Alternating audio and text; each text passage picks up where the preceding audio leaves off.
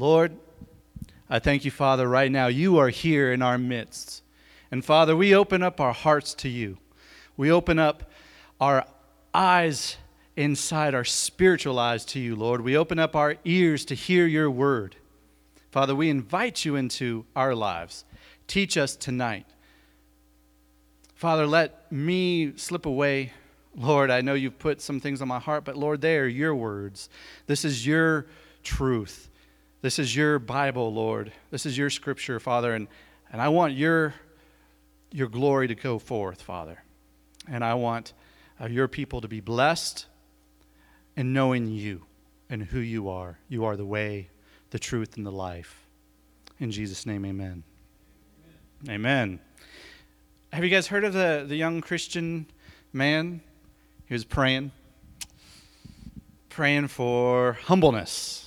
Yes, he, he didn't want pride. Kept praying and praying, Lord, make me humble. Humble me, humble me, humble me. Don't want pride in my life. So he's praying, praying, praying for the breakthrough. Finally, he gets the breakthrough. Calls his friend, Hey, guess what? I've been praying for humbleness, and God gave me the breakthrough. His friend said, Oh, that's great. You must be proud of that. He said, You know, I am. oh. Be here all day, folks. Oh, man. It's a Dr. McGee joke right there.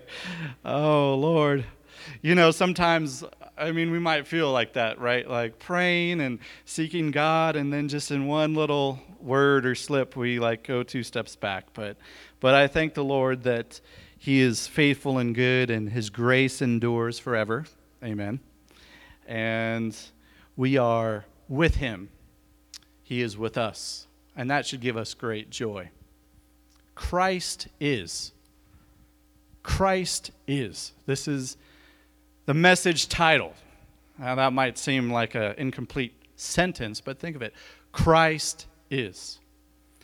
You know, our key text is from John 14, 6. This text rings out through all eternity, and Jesus said, I am the way and the truth and the life. No one comes to the Father except through me. Say it with me the way, the truth, and the life.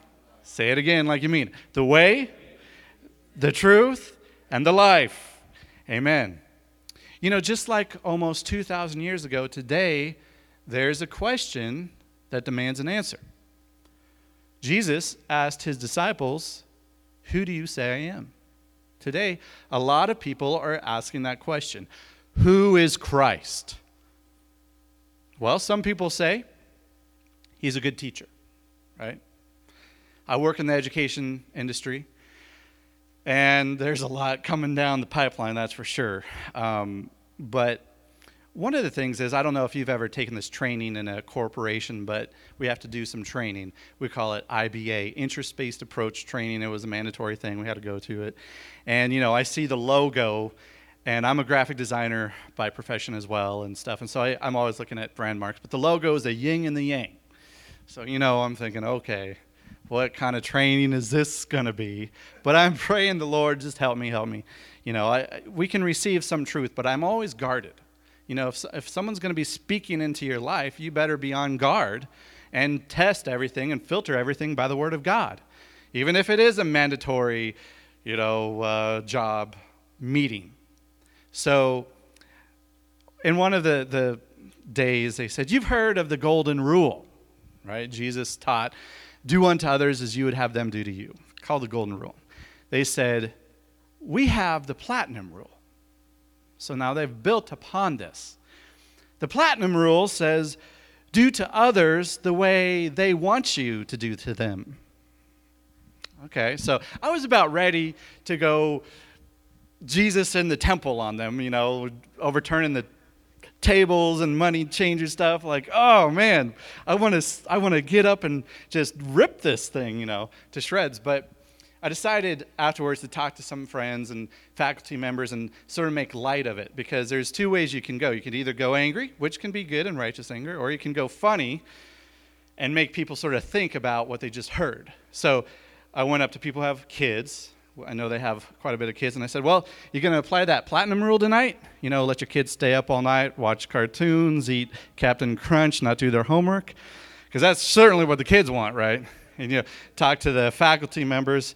You know, you're going to apply that platinum rule, allow your your students to get straight A's even though they don't pass the test, don't do the homework, and don't even show up for class, because that's the way they want you to treat them, right?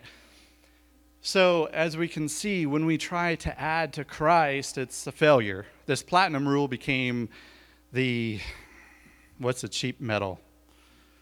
The, the tin rule? There we go, the tin rule. cheap and worthy to be thrown out. So, some people think Jesus was a teacher. Other people think, well, I heard this around Bernie Sanders running for president. Around that time, people were thinking Jesus was a socialist a liberal socialist. Um, okay, I definitely did some debates with people like that. But there's other people who say, well, Jesus was a hippie, right? He had long hair, had a burqa of sorts, and wore sandals. The original hippie. And still others say Jesus didn't even exist. But all these people, all these sayings really have this in common, right? these people are conforming Christ to their personal opinion without any regard to who Christ is. And that's what the world does today. They're going to conform Christ to their own opinion. And they probably haven't even thought it through. You know, when people debate with me, I like apologetics, the defense of the faith. Well, God, Jesus didn't even exist. Oh, really? How do you know? We have evidence.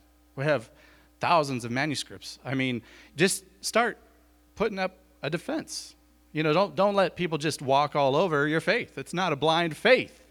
Amen. There's evidence of the Bible throughout history. And people, a lot of times, aren't even prepared to have a rebuttal in their face. You know, make them work. I debated my professors, would take them out to lunch and would debate them all the time throughout college. And uh, it was good. They actually thanked me for it because I kept them on their toes. See, we need to not allow the culture to define Christ. In Matthew 16, 15, Jesus asked this very important question, which demands an answer today from every heart Who do you say I am? Who do you say I am? Who is Christ? Eternity will demand one day an answer from every soul. My friends, how many people will nod their tongues wishing they would have spent the time to answer that question while on earth? Who is Christ? Will ring in the ears of those lost souls entering into eternal damnation forever as they wished. If only I would have taken the time to answer that question instead of pursuing vile lusts and personal agendas on this earth. Who is Christ? Peter answered, You are the Christ, the Son of the living God. He boldly proclaimed Jesus is Christ. Now, look, Christ is not the last name of Jesus. Jesus did not have a last name. We know we have 77 generations of who Jesus came from, his, his mother's side lineage, uh, through Matthew. And we see that in the Old, well, in the Old Covenant Testament and in the New Testament, they didn't have last names, but they had their father's names and their great father's names and their great great great father's names. That's how we know the lineage of Christ. But Jesus, Christ means Messiah, which means anointed one. Now, in the Old Testament, we know that there was an anointed one coming. And Peter answers this right now before us. You are the anointed one, he says. What is he saying? Friends, he's saying that Jesus is the Christ. Jesus is God with us, Emmanuel with us. Jesus is mankind's only solution for sin. Jesus is God wrapped in humanity. That's what the statement said. How bold, how good, how perfect. And Jesus tells us, Peter, Flesh and blood did not reveal that to you. God, the Father, revealed that to you. And we see the first thing we need to know is in understanding who Christ is, it's revealed by God. We cannot come to this re- revelation on our own understanding, by our own intuition.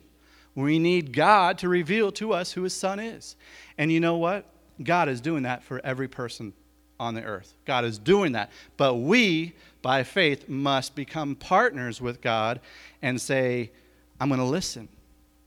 I'm going to have an open heart to understand who Christ is. Point number one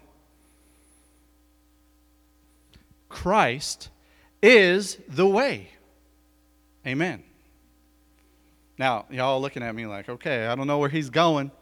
I don't know about this message so far. Okay. We're going to go deep. We're going to go all the way to 8:30. We'll see. Um, but but look, Christ is the way. Now, how many of you have been lost in this room? Okay, we have, we have some men willing to raise up the hand and admit this phenomenon. I've never heard of a man getting lost before. Um, no, never. Now, this is why y'all sitting out there. I'm, I'm standing up here. We're going to have a barrier right here. Um, but, okay, I've been lost. Now, I, I'm going to tell you the truth. Being lost with a full tank of gas is different than being lost with an empty tank of gas. Now, that's a little difference there. Now, being lost on a country back road is different than being lost in the wilderness, okay? But if we can go back to that memory of when you had that anxiety start to rise up and you started to get the, the palmy hands and that feeling of being lost, I want us to remember this because this is what humanity faces. All of humanity is lost, the Bible says. Now, Jesus said, I'm the way. But humanity is trying to look for a different way than Christ. Humanity is lost. And I, I believe very truly that this is why we see some amazing things from amazing people. Bill Gates, um, all the amazing inventors, you know, businessmen. What drives them to accomplish so much? Often they're looking for purpose, they're looking for the way, they're looking to have meaning in this life and they strive after it so much. But we're here to say, well, Jesus said, I am the way. There is no other way. You see, Jesus said this statement right after Judas left the Last Supper. And remember that? The Last Supper? Judas was filled with Satan. And Judas left the supper to go and betray Christ. It was at this moment Jesus said, I'm the way. Do you realize in just a little over an hour, the same disciples would all be scattered to their own way? Their hopes would, would be dashed, their hearts crushed. How interesting Jesus said, I am the way at that very moment. You see, Jesus said in Mark 14 27, All of you will fall away, for it is written, I will strike the shepherd, and the sheep will be scattered. Have you ever felt scattered in life? Have you ever felt lost in life? I'm here to assure you it's because of your own sin. And it's because of my own sin. Now, Matthew, when is this message going to become nice and soft? Well, we're going to get there. But first, we need to go and understand what's been happening with humanity. Why can't we find the way? Well, point number one Sin blocks the way to life. Let's turn to Genesis. You guys can turn to Genesis 3. And I'm going to speak a little bit because I got there before you. Now, I don't know if you knew this, but did you know there are two trees in the center of the garden? Now, we know when God created the Garden of Eden, He created a lot of trees. I mean, trees for good, uh, eating a lot of fruit. Adam was put in that garden to tend it, but did you know there was two trees in the center? It wasn't just the tree of the knowledge of good and evil. That was one tree. But also in the center was the tree of life. Now, if we turn to Genesis 3 24. So he, God, drove out the man and he placed cherubim at the east of the Garden of Eden, and a flaming sword which turned every which way to guard the way to the tree of life. Now, isn't this interesting? You see, when Adam sinned, he forfeited his dominion and his right standing with God to the father of lies, Satan. And when he did this, it wasn't Satan that drove Adam from the garden, it was God.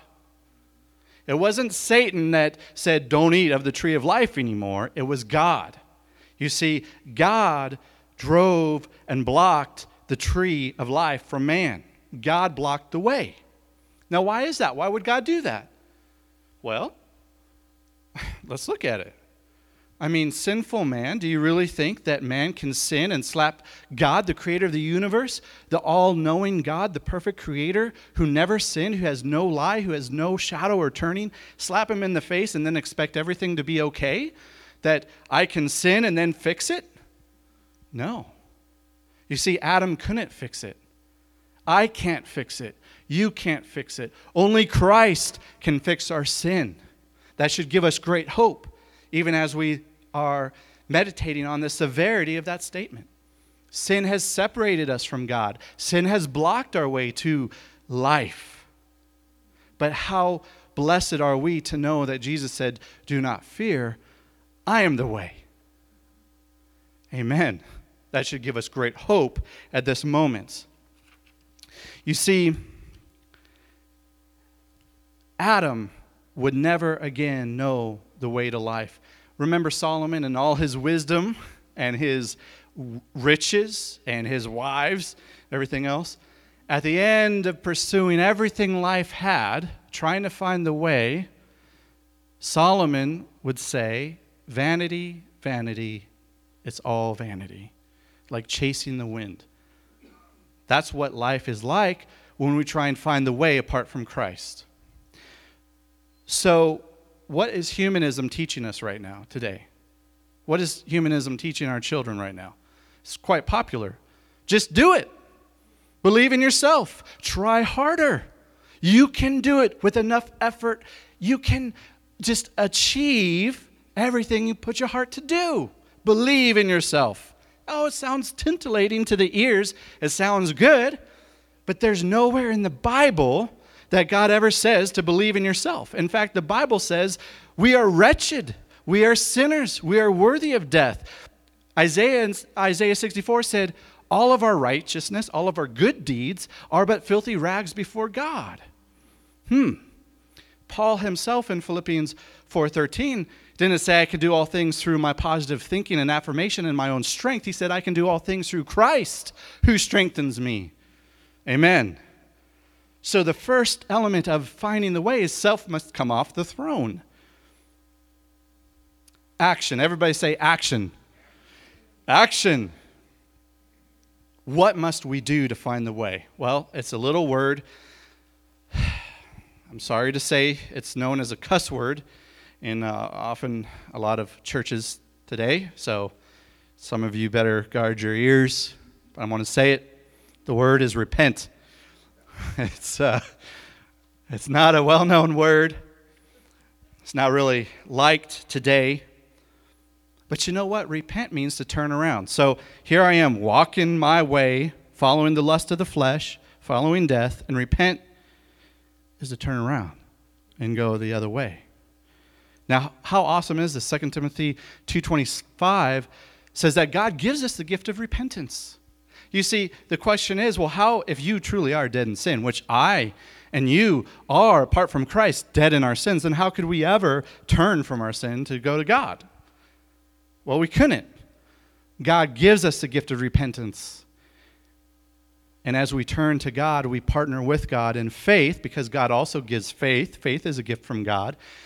And we partner with God and say, okay, okay, I'm going to hear you. Ears to hear, eyes to see, Jesus always said. Let he who has ears to hear, let him hear. Let he who has eyes to see, let him see.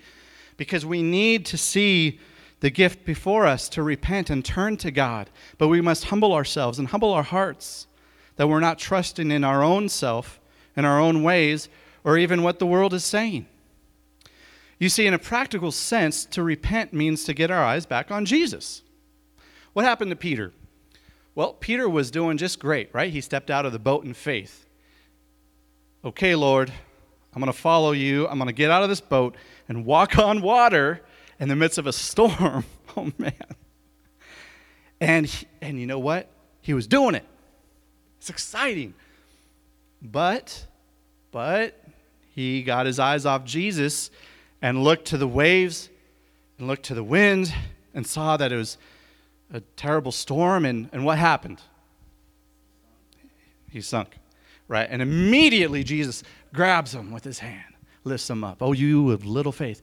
But look, just getting our eyes off God just a little bit is enough to go astray. See, all Satan's doing, Satan is a defeated foe, friends.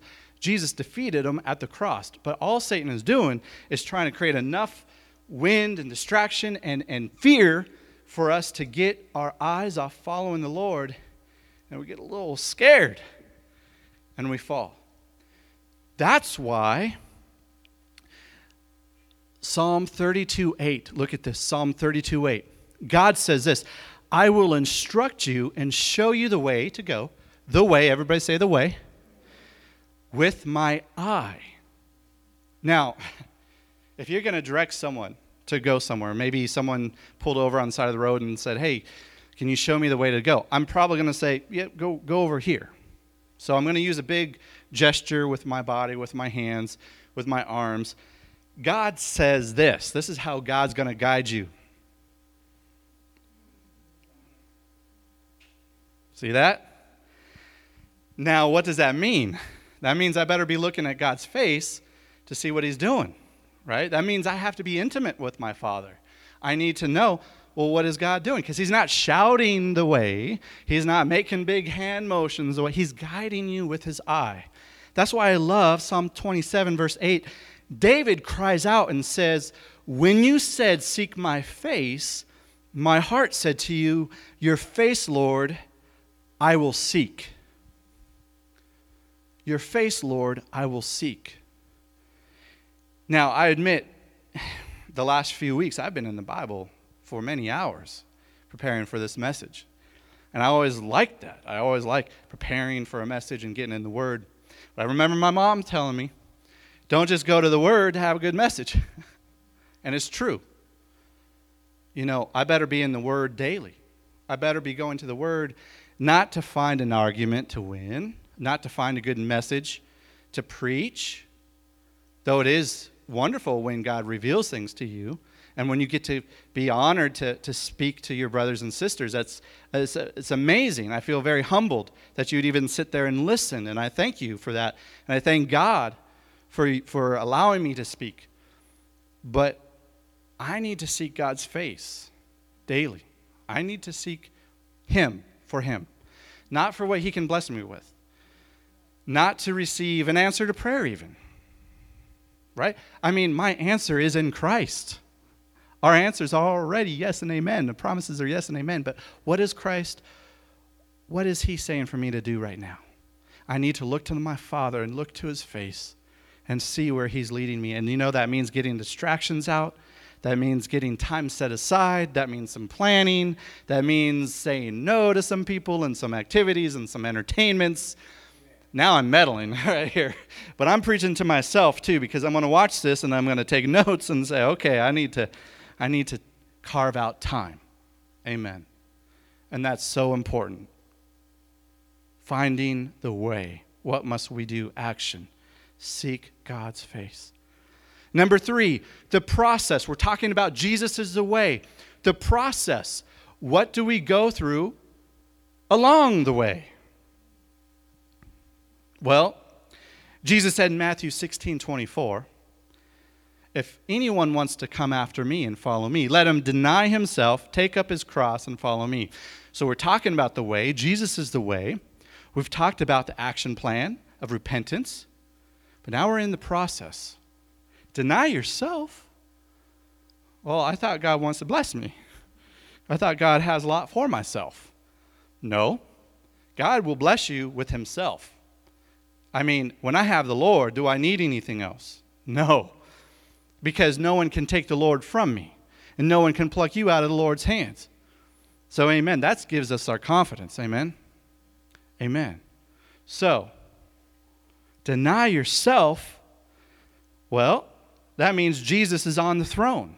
Jesus is now driving the bus, driving the truck, driving the car, but it goes so much further than that. It means Jesus gets to tell me, no, I don't want you to do that. No, I don't want you to marry that person. Uh oh. No, I don't want you to have that job. I know you're gifted for it. I gave you the gifts, but I have something better for you. And I know it doesn't look very logical, but I have something better for you. Well, Lord, deny yourself. Take up your cross. Oh, mm, that's not comfortable. I'll tell you something. We can all agree the cross isn't comfortable. that the cross was not a comfortable instrument of torture. The cross was the instrument of torture. So what's Jesus talking about? Take up your cross. That's taking up that that call of God to forgive your your enemies. That's taking up the call of God to not trust in your riches. That's taking up the call of God to go and serve those who don't respect you, who don't give back to you. That's taking the call of God up to say, Thy will be done, not my will be done. Amen. Amen. Follow me. Follow me. Hmm. How do we do that? How do you follow Christ?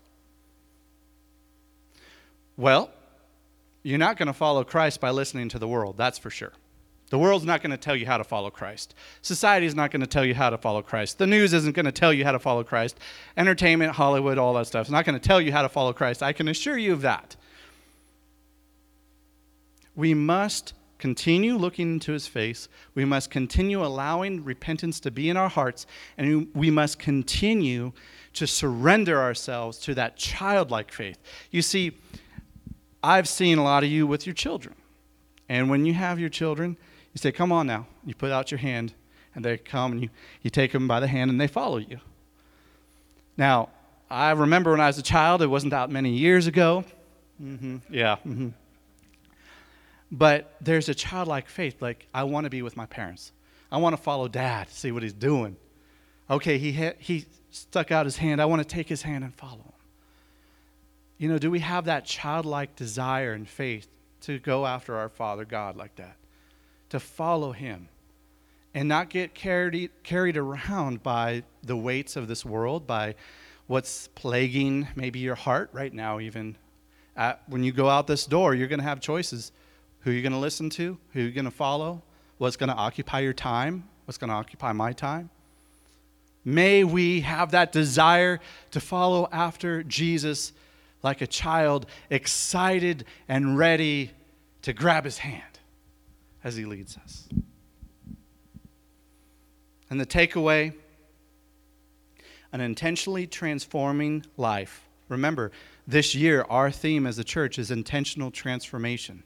So, the takeaway for point number one an intentionally transforming life seeks after repentance, leading to saving faith in Christ. Let us all run to repentance. You know, uh, Lamentations says, let us consider our ways and test them and turn to the Lord.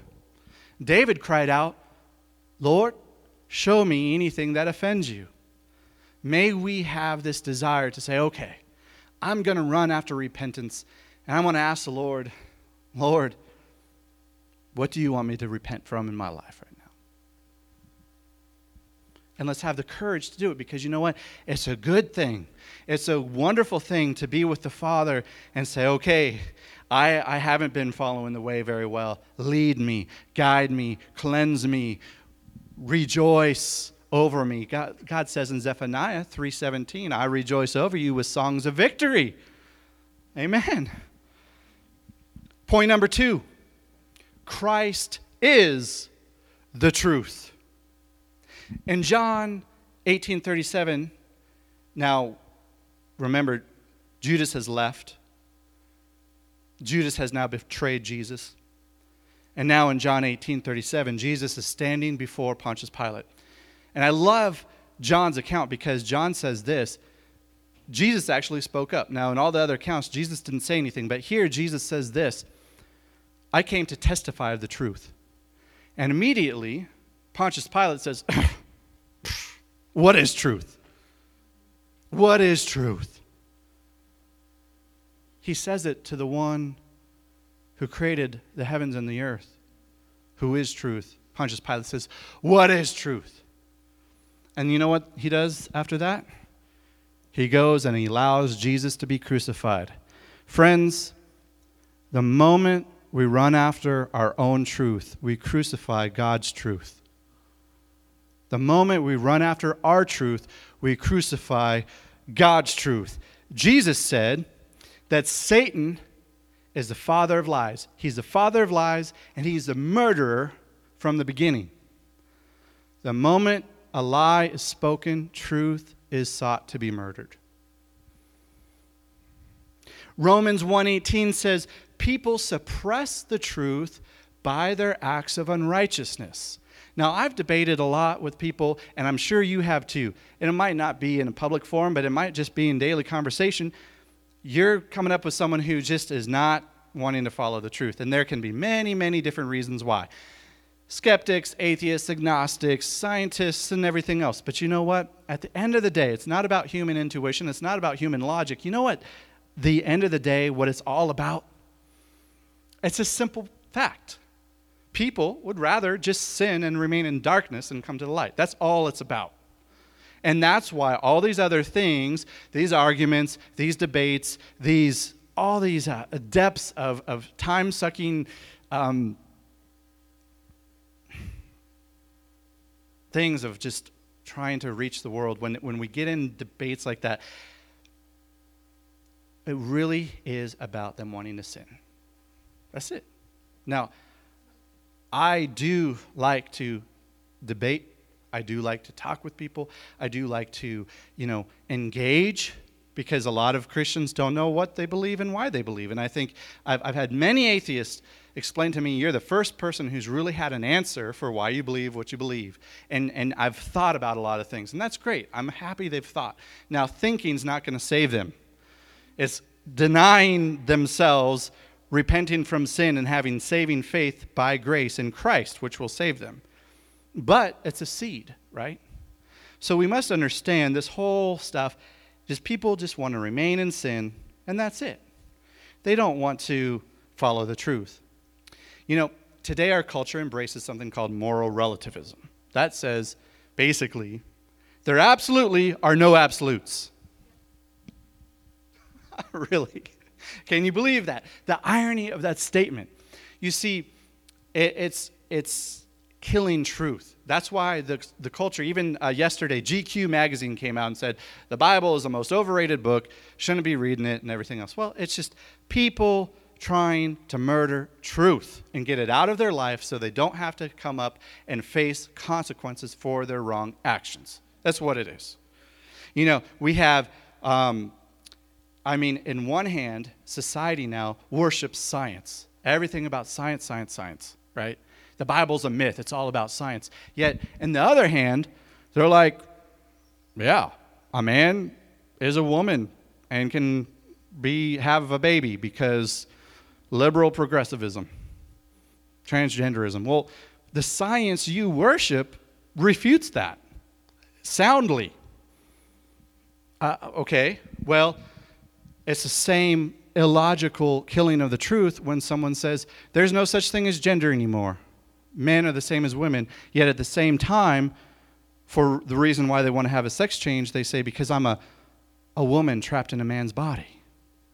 Well, wait a second. If there's no difference between gender, then how can you be trapped? I think about it. If there's no difference, then, then you shouldn't have any problems here because men and women are the same.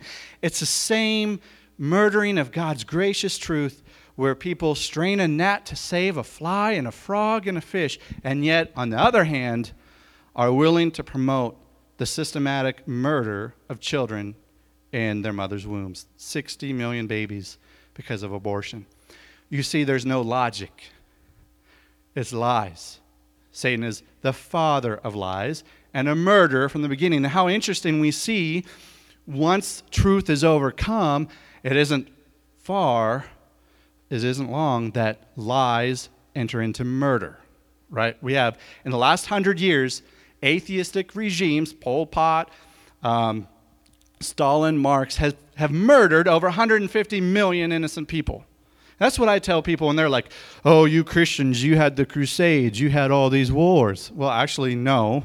In the last hundred years, atheistic regimes have murdered 150 million people. And it goes over 200 million, and you keep going back. It's, that's more people than have ever been murdered by any religion or any war in the history of the world. Why? Because they got rid of God's word. That's the first thing they did. Get rid of the Bibles. That's why when Pastor's talking about this uh, bill in California, AB 2943, which is going to make any material that would dissuade a transgender or homosexual from their lifestyle, that's going to be illegal. Well, I'm looking at some material right here that has a lot to say on that. That, that the language, I just read the, the, the bill. I have a, an image on my Facebook. I put it up. I made a graphic. You can go check it out.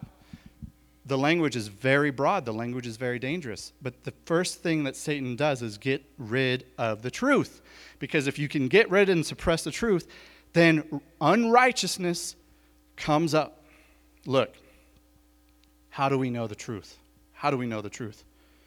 Jesus said, The Spirit of truth will be in you when you believe. Jesus said in John 16, 13, when He, the Spirit of truth, has come, He will guide you into all truth. That's awesome. You know how many times Jesus called the Holy Spirit the Spirit of truth? That's wonderful. That gives us hope. Look, I'm not creating truth on myself. What I'm preaching here to you all, you better be testing it. You better be a Berean. Go to the Word of God. That's why I put Scripture in the outlines. That's why you have an outline, so you can see for yourself. I'm not speaking my truth, I'm going to the Word of God for His truth. And I'm being filled with the Spirit of truth. Look, John 14, 17, Jesus said, The Holy Spirit is the Spirit of truth. The world is not able to receive him, Jesus said, because the world does not recognize him, but you recognize him because he lives in you. Amen.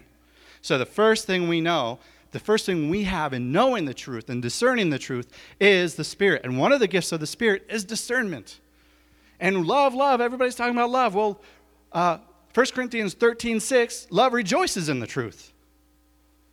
How do we worship the Father? Jesus told the woman at the well, you worship in him in spirit and in truth. We need truth.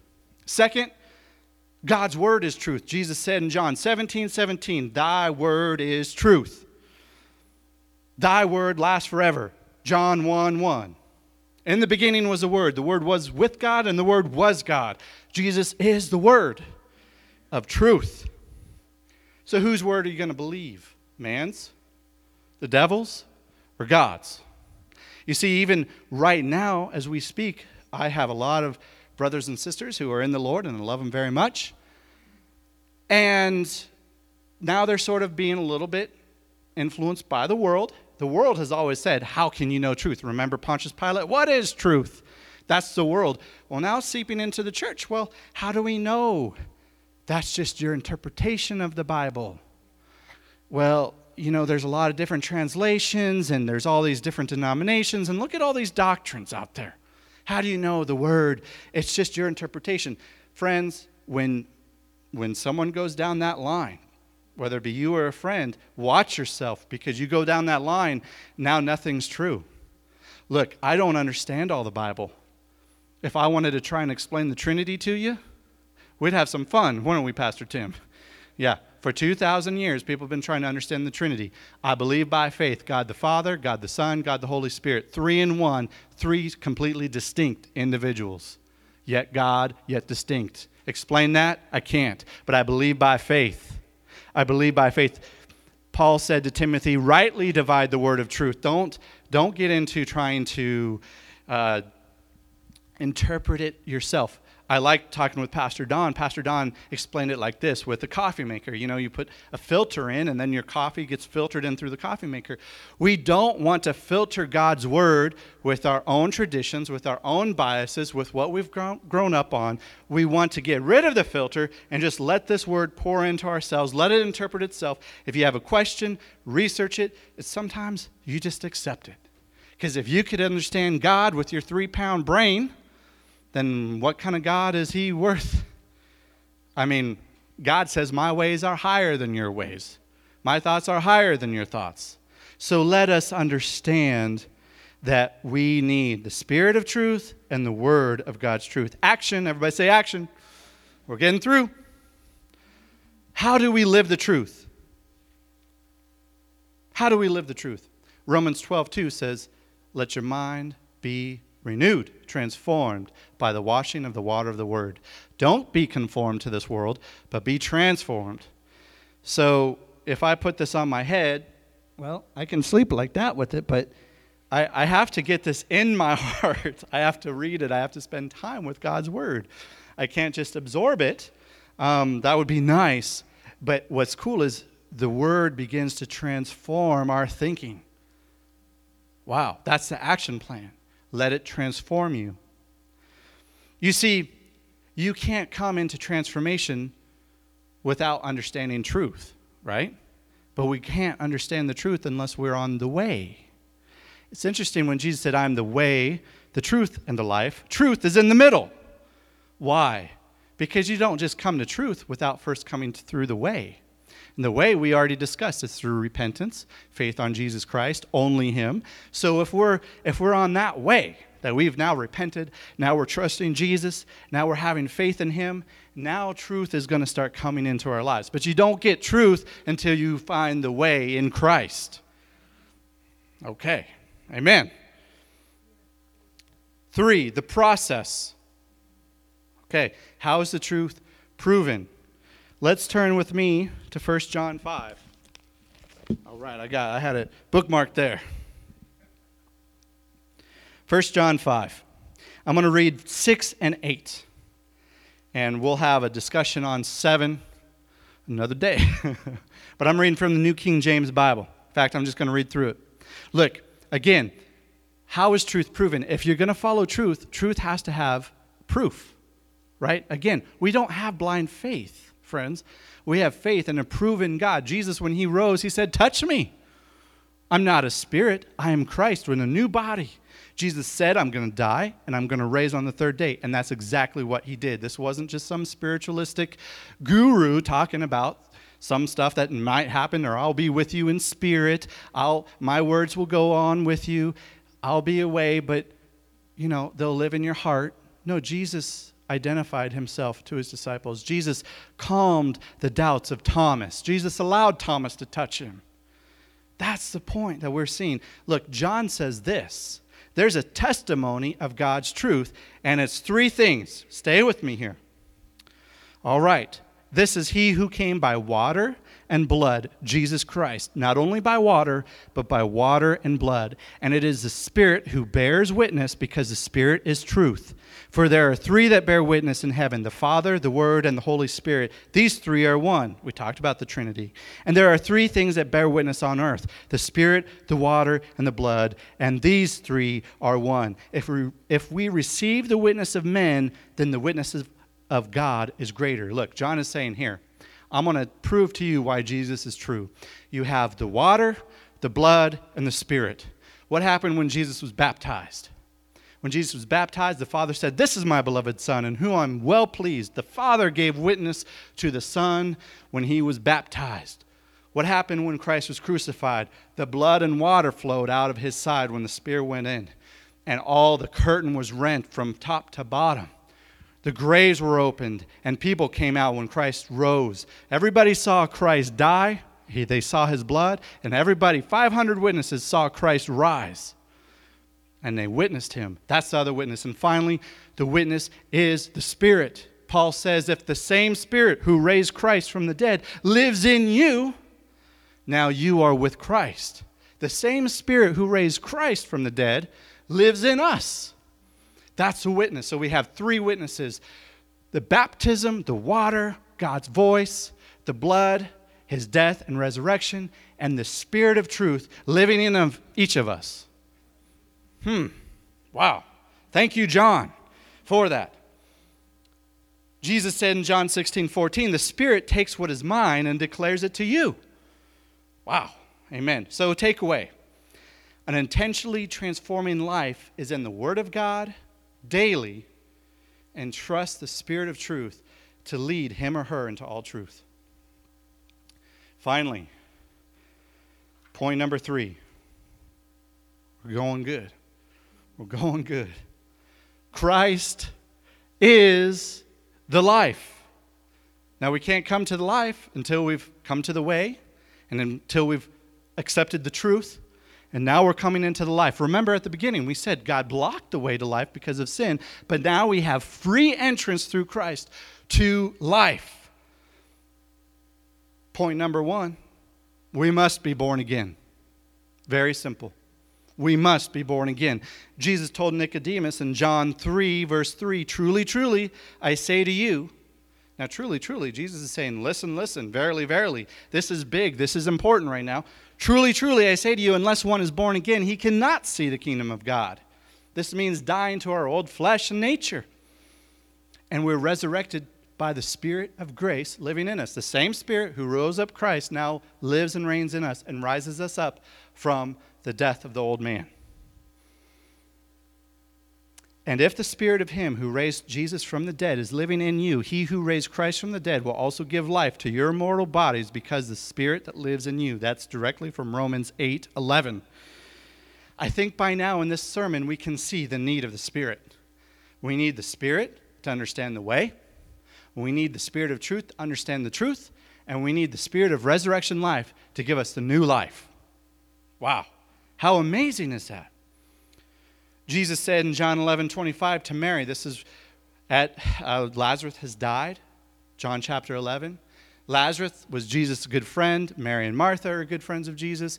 Lazarus was getting sick, and Jesus delayed, delayed, delayed, delayed. Have you ever felt your prayers have been delayed, delayed? And what happens? Lazarus dies. Okay, well, and we know what happens, but right before we know what happens, right before the big thing, we won't spoil it for anybody here.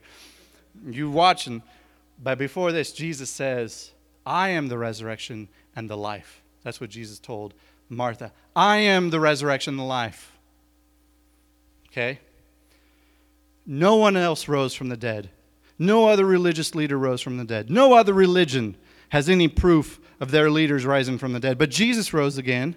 And therefore, it is to Jesus we look for eternal life, and it is there to Jesus that we must be born again. When Jesus says you need to be born again, then we need to be born again.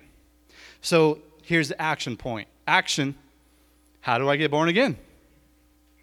Okay, well, this is exactly what the jailer asked Paul and Silas. What must I do to be saved?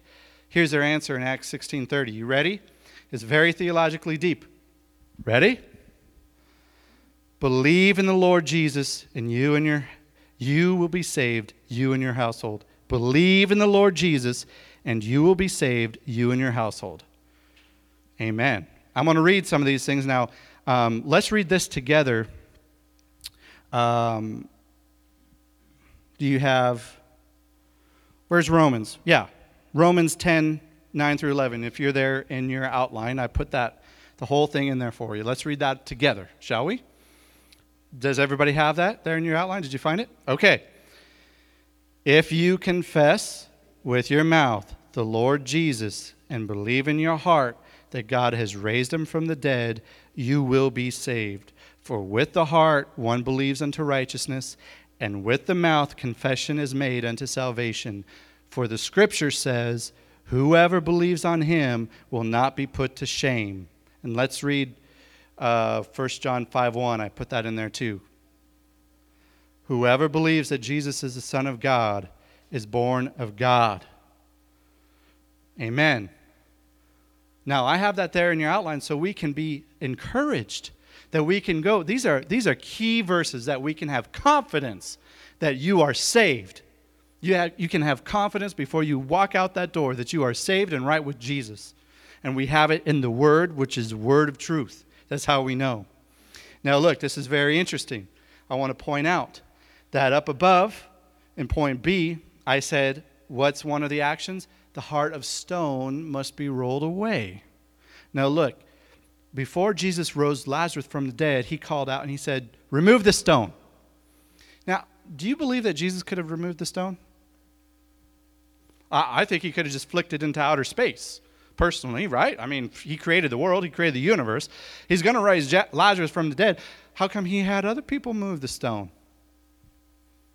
Because the heart of stone is one of doubt and unbelief, and it needs to be removed before the resurrection life can come in. And you and me are teachers and preachers of the good news, and we're going out as witnesses, partnering with God to go out and help remove those hard, stony hearts. That's the power of the gospel. Could Jesus make everybody believe in him just like that? Oh, of course. In fact, he's going to do it one day. Every knee will bow and every tongue confess that Christ is Lord. It just will be too late for many people. But one day everybody's going to believe. He could do it, but he partners with us. We are helping to remove the stone away. Now, I found this very interesting, this very interesting thing right before we close. Um, there's the heart of stone makes excuses. And miracles just increase the excuse making. Check this out. In John 11 37, the people said to Jesus, or said of Jesus, He opened eyes of the blind, but He can't save this man from dying. So they acknowledged Jesus opened up blind eyes, but they, he couldn't stop Lazarus from dying. Well, that's, that made me so angry when I read that in the Word. You know why? Because that's a heart of stone. That's a heart of stone. Now, you might be a little bit more kind and compassionate to those people, but I'm not. That's a heart of stone because they're oh, he, he opened blind eyes, but he couldn't save Lazarus. No. Well, wait a second. That's, look, that needs to be rolled out of the way. Now, check it out. Jesus raised Lazarus just a verse later, and check it out. In Matthew 27, Jesus is now on the cross. From 41 to 42, guess what people said? You saved others, but you can't save yourself. So the excuse went from you opened blind eyes, but you can't save Lazarus, to after he saved Lazarus, you saved others, but you can't save yourself. So as the miracle grows, the excuses grow. It's a never ending battle. And what we need to do is remove that heart of stone, remove that heart of doubt, remove that heart of objection, and receive with faith who Jesus is. I am the life, says Christ. Whoever believes in Jesus is born anew of God. Amen. So, the process how am I transformed to this new life? Death, delay, deliverance. Everybody say that with me. Death, delay, deliverance. The delay, forced to death. This process of transforming into new life has often delays in your life. You're going to have delays in your walk with the Lord. You're going to have delays until you feel that God's going to work through. Maybe you know God put in your heart that you're going to be a missionary or a preacher or a worship leader, but there's delays according to God's timetable because certain things need to die. And God's going to let us go around the mountain a few times so certain things get dead in our life. Certain fleshly things get chopped off. Things get he's he's smoothing out a sculpture in Christ. He's forming us anew in Christ, and He's smoothing out hard things and hardships. And I mean, I was 15 ready to preach, and now I'm 35. There's some delays, there's a death. Lazarus died. Our old flesh must die. Paul said, I crucify my flesh daily. How many of you know tomorrow you're going to wake up and you're going to have a whole host of decisions. You're going to have things that are going on. You might have emotions. Maybe you didn't sleep very well. Maybe you might feel a little under the weather. Maybe you'll get a call out of nowhere that's going to set a mood for your day. And you're going to have to decide am I going to believe Christ is the way, the truth, and the life? Or am I going to follow my own way? Am I going to be dissuaded? You see, we need to understand that there must be a death to the old life so that there can be a new one. And finally, deliverance. Did you know Lazarus did the first Holy Ghost hop? Pastor told me that. It was funny. But um, I'm going to steal his joke. But what happened? Lazarus was brought forth from the grave. And he had a shiny new suit, Armani suit, all nice decked out. You should have seen him. He had some Gucci shoes. No, the Bible says Lazarus was bound hand and foot with the grave clothes, and he had a, a rag, a big covering over his head. So this is Lazarus. He's coming out, but I mean, he's like, and I'm thinking, like, Jesus, you are Lord, you are God. You rose him from the dead, but just like the stone, how come you told the people next to him to unravel him? You unwrap him, Jesus' voice booms out. Well, wait. Jesus is God. Jesus could have thrown the stone into the, the sun if he wanted to. He could have given Lazarus brand new clothes if he wanted to. But what do we observe? Lazarus is resurrected to new life, but he still has the stenchy old clothes of the flesh on him. And how many of us know, as Christ followers, we still got some habits, we still got some hangups, we still got some attitudes that need to be cast off? And what is the process of deliverance?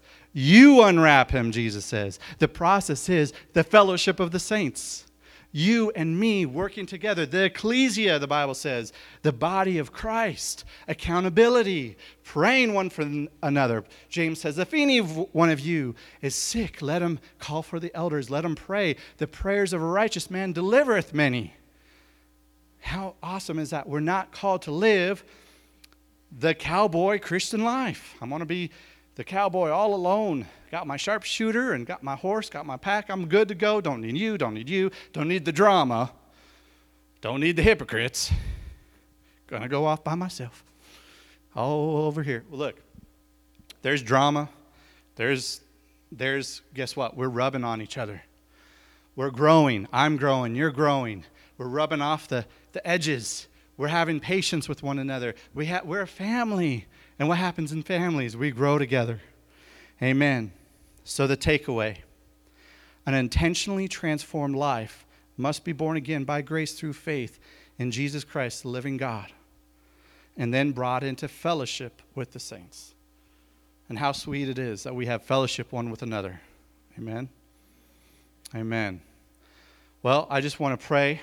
Um, let's just pray right now. Sorry, Bill, I never called you up, but it's all good. I can the Holy Ghost is flowing. Here we go. But if right now, just as you're just thinking on the Lord and everything that He's done for you, Jesus is the way, Jesus is the truth, Jesus is the life. I ask right now, Father, you just comfort our hearts right now. You open our minds, open our ears to your word right now. And reveal to us, Lord, if there's anything that needs to change in our hearts. And I want to just ask a simple question. If any one of you would say, You know, I don't know if I'm born again. I don't know if I would go to heaven. If I walked out of that door and got in a car wreck, I don't know. I don't know if I'm right with God. Just raise your hand. Nothing to be embarrassed about. If any of you in this room, amen. Amen. The Lord sees you. Thank you. Thank you. We thank you, Lord. Thank you, Jesus. I want us all to repeat together after this. This is a simple prayer, but we're the body. We're a fellowship with one another, and none of us, we're none of us are going to leave this room without the confidence of Christ. Amen.